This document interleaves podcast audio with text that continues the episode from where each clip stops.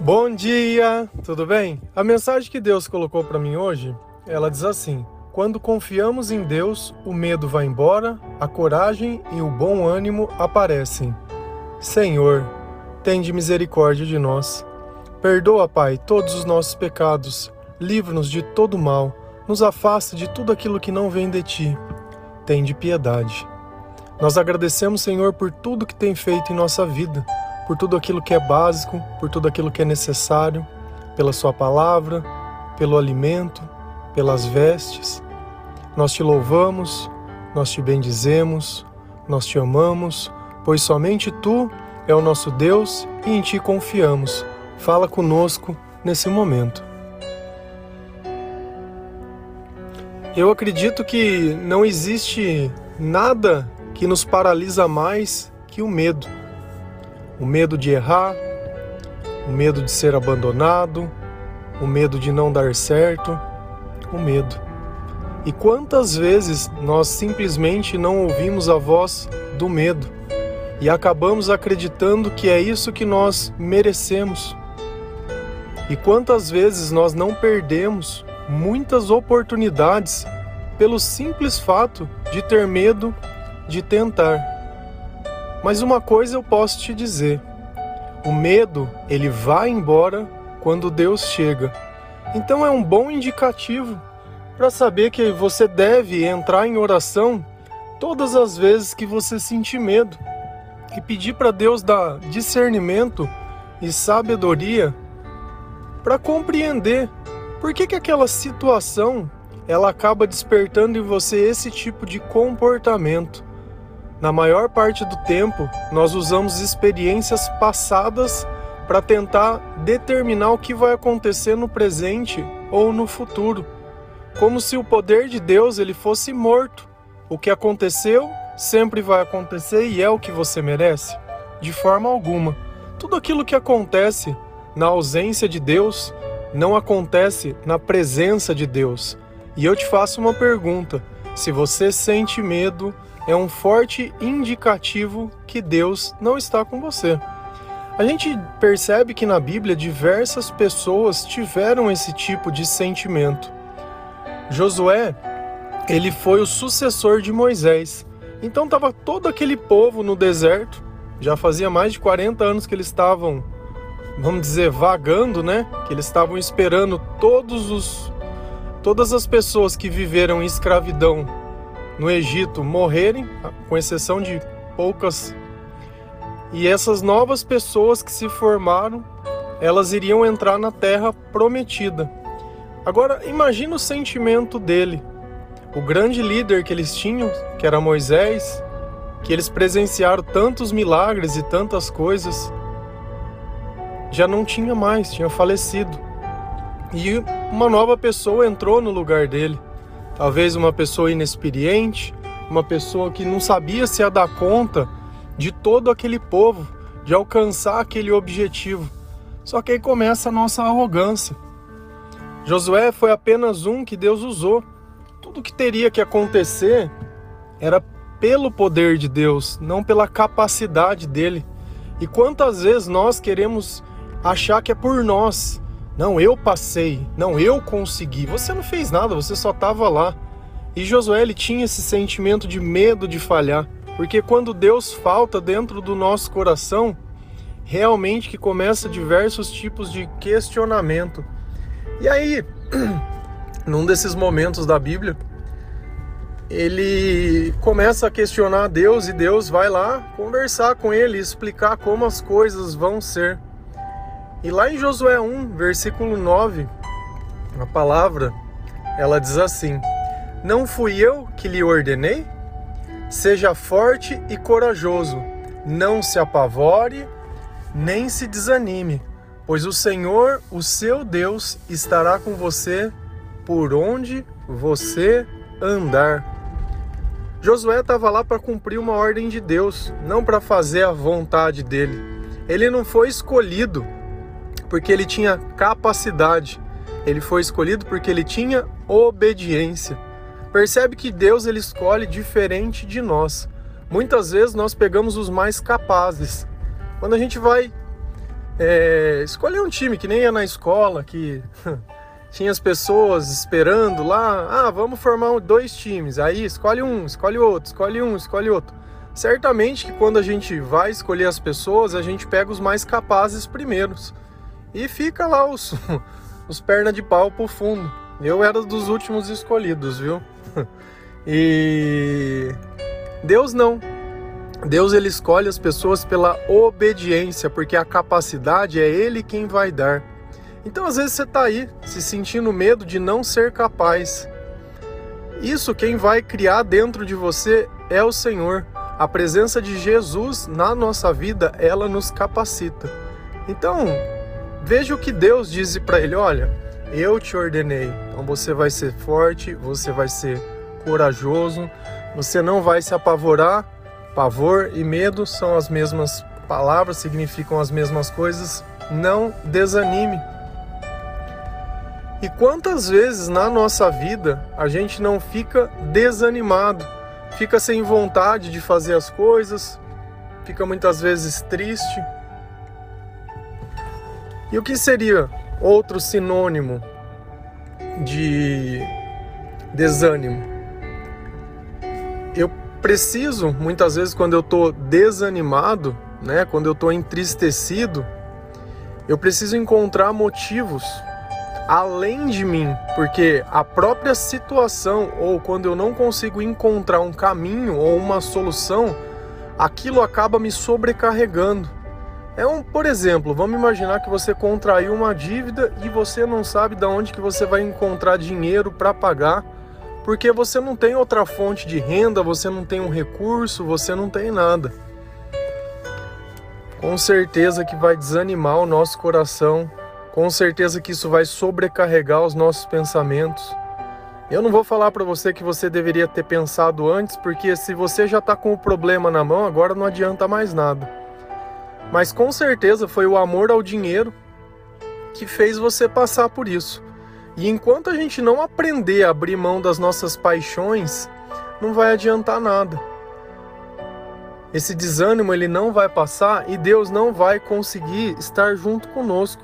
A palavra de Deus diz: olha, não se pode servir dois senhores, pois há de agradar um e desagradar outro. Não se pode servir a Deus e ao dinheiro, né? Não se pode servir a Deus e a mamão. E a gente precisa, dentro de nós, começar a refletir aonde a gente colocou a nossa confiança. Porque se eu só me alegro quando acontece o que eu quero, o dia que não acontecer, eu não vou encontrar o um motivo para louvar o Senhor. E isso não pode ser algo que eu escolho. Quando Deus diz: Olha, onde você estiver, eu vou andar com você. Deus ele garantiu uma coisa pra gente que eu duvido que a maior parte das pessoas poderia estar conosco aonde a gente estiver. Se você errar com um amigo seu, se você dever para um amigo seu, se você fizer o que ele não espera para qualquer pessoa, com certeza na primeira oportunidade ele te abandona, ele te larga, ele te julga, ele te xinga, ele te humilha e ele faz tudo o que for necessário. Porque a gente percebe a relação que nós temos. Quando alguém precisa da nossa misericórdia, quando alguém precisa do nosso perdão, é que nós consigamos perceber o quanto Deus está dentro do nosso coração. Quem quer ficar com prejuízo? Ninguém. Mas não existe prejuízo ao lado de Deus. Na verdade, Deus ele deixa muito bem claro tudo aquilo que a gente perde teoricamente, a gente empresta ao Senhor e no futuro ele vai restituir muitas vezes mais. Mas eu preciso ter essa confiança, eu preciso ter essa coragem de ser melhor do que qualquer um seria por mim, de fazer para os outros aquilo que muitas vezes ninguém seria capaz de fazer por mim. Quando Davi ele percebeu que Deus ele não tinha um templo, que Deus não tinha uma casa, Deus vivia nas tendas, né? Quando eles levavam a Arca da Aliança, eles ficavam montando aquela barraca em todos os lugares que eles iam montavam um altar, montavam as coisas para oferecer os sacrifícios. E Deus falou: Olha, eu não tenho uma casa, eu não tenho onde estar.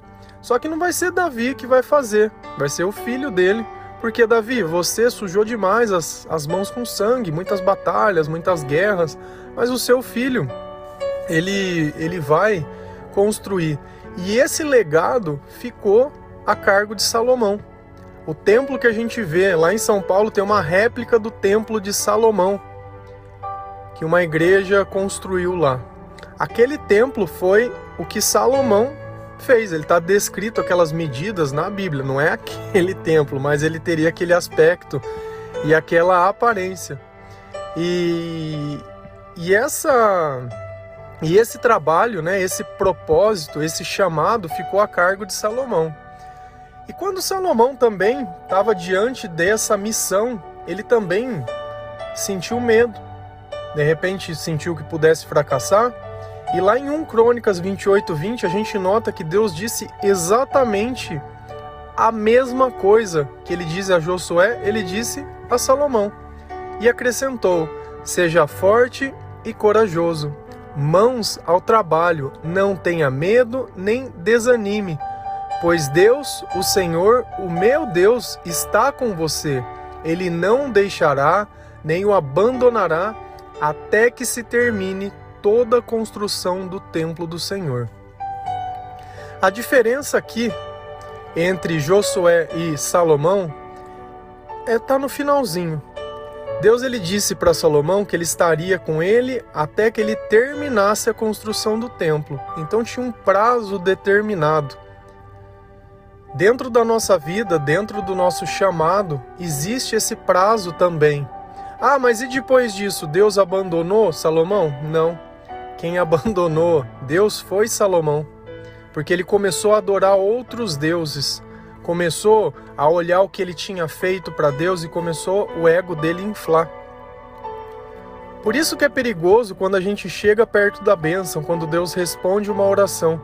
Porque quando o nosso propósito ele se realiza, a chance da gente cair é muito grande. Aconteceu com Davi também. A mesma coisa, depois que tudo que tinha acontecido, depois de toda a perseguição, ele foi lá e também cometeu os mesmos erros. A diferença de Davi é que ele não adorou outros deuses, ele cometeu pecados contra as pessoas, não contra Deus. Por isso que Deus honrava Davi. Mas todos os outros reis que Israel teve sempre pecavam contra Deus. Sempre. Deus ele não tolera dividir a honra e a glória dele com ninguém. Ele sabe sim que nós vamos errar. E vamos errar muito feio com ele. Mas uma coisa que nós não podemos permitir é que dentro dos nossos erros tem espaço para adorar outras coisas que não sejam o Senhor, acreditar em outras coisas que não sejam o Senhor, acreditar em estrela, acreditar em horóscopo, acreditar em adivinho, acreditar em revelação, acreditar em espírito de morto, que isso tudo é condenável na Bíblia. Você hoje pode ouvir certos tipos de coisa e achar que aquilo é normal, que não tem nada a ver. A gente percebe que todos os reis de Israel, na maior parte do tempo, eles pecaram porque eles não conheciam a lei de Deus. E quando eles encontram esse livro da, da lei de Deus, eles percebem o tamanho do pecado que eles cometeram. Então, eu acredito que você que tem ouvido os áudios todos os dias, ou de vez em quando, você que começou a ler a Bíblia, você que está querendo estar tá mais perto de Deus, ter uma vida diferente de todos esses anos que você já viveu, que você não quer mais sentir medo, não quer mais ter dificuldade para dormir, não quer ter mais dificuldade para conseguir realizar os teus sonhos, quer ser uma pessoa mais calma, não quer mais falar palavrão, não quer mais mentir, não quer mais ter vício, sabe? Quer ser uma pessoa que Deus pode usar. Então, você nesse meio tempo, você vem se aperfeiçoando e vem entendendo que o mundo, ele prega um Deus que muitas vezes ele é diferente daquele que Deus ensina a gente a ser. E a gente acaba pecando contra Deus muitas vezes sem saber. O que Deus espera de você é que a intimidade que você tenha com Ele nunca seja contada para ninguém. Então, a partir do momento que eu faço alguma coisa para Deus, que eu faço caridade, que eu faço bem, eu nunca conto nada sobre isso. Mas sobre as bênçãos que eu recebo na minha vida, essa sim, eu posso contar e posso testemunhar. Só que uma coisa nunca pode estar ligado A minha felicidade de todo dia está ligado a algum acontecimento, pois seja bem ou seja mal que aconteça num dia, todos os dias nós vamos adorar e louvar o Senhor. E nós sabemos que cada coisa que acontece é sempre para o nosso bem. Todas as coisas cooperam para o bem daqueles que o amam, para aqueles que o temem, para aqueles que o obedecem. Então que dentro de nós esse sentimento de todo dia ele possa ser transformado. E que no fim a nossa confiança ela seja tamanha para que todo medo ele possa sumir e dentro de mim exista um sentimento novo, um sentimento de ousadia, um sentimento de perseverança, de paciência, de certeza, porque eu sei que tudo vai acontecer e aquele desânimo ele vai embora, aquele cansaço. Tem dia que a gente acorda e já está cansado, nem dormiu. Mas quando eu faço uma oração, quando eu converso com Deus, quando eu entrego para Deus os meus medos, quando eu entrego para Deus tudo, esse cansaço ele vai embora, essa sobrecarga, esse eu, o eu ele não faz bem para ninguém. O eu é solidão. O nós é, é parceria. E nós nunca estamos sozinhos porque o Senhor está conosco. O Senhor andará conosco aonde nós estivermos, desde quando nós obedecemos ao Senhor. É necessário isso. Você não pode viver a tua vida do jeito que você quer e no fim achar que a culpa é de Deus, não é? Pensa só um pouquinho você vai sofrer mais. Por quê? Vai continuar esperando das pessoas o que não recebeu até agora. Não faz sentido. A graça ela pode ser recebida agora. E é de graça. Basta confiar no Senhor. Amém? Que Deus possa te dar ânimo que Deus possa te dar confiança, que todo aquele medo ele possa sair da sua vida, que todo aquele sentimento ruim ele saia de dentro do teu coração e que todas as coisas, em todos os teus planos, em todos os caminhos e em tudo aquilo que você sentir que você deve fazer, o Senhor possa te acompanhar. Tudo para a honra e glória do nome dele. Amém? Um bom dia, que Deus abençoe.